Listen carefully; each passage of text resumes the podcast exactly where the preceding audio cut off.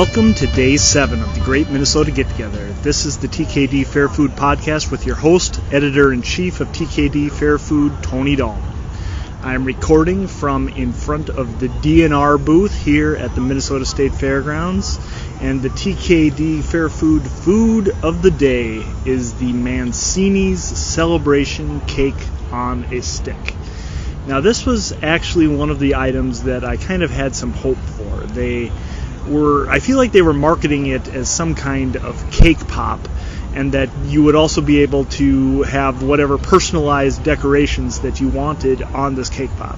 When I actually got it, though, I found out that it was more just a circular piece of white cake on a popsicle stick with some white glaze. And I, what I said in the review is that it's kind of like that glaze that you get on top of donuts.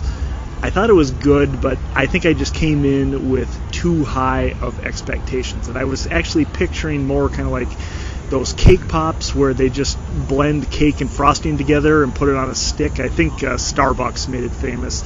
But in the end, it was more just a piece of white cake. The cake was good.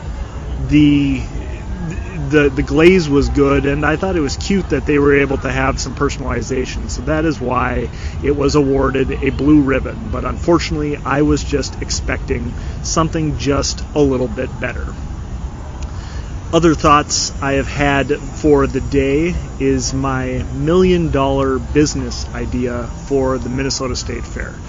I've been talking about this for a few years, and I am putting it out into the podcast world now, but uh, we'll we'll see if anything comes of it.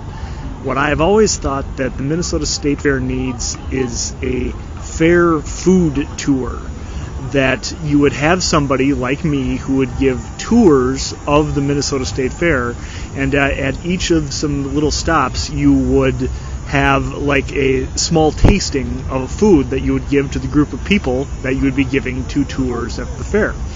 And so that way that uh, you wouldn't have to get a full order of something and you wouldn't have to wait in line. You could just have something small ready for you. We could have different themes, like you could have the new foods, like I de- like I do in my reviews. You could have some of the classic foods.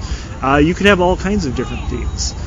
I've uh, kind of wondered, is this something that I would want to have as an official business, where I would uh, go through the Minnesota State Fair and get it all advertised? Is this something that I would do on the black market and just do in the background?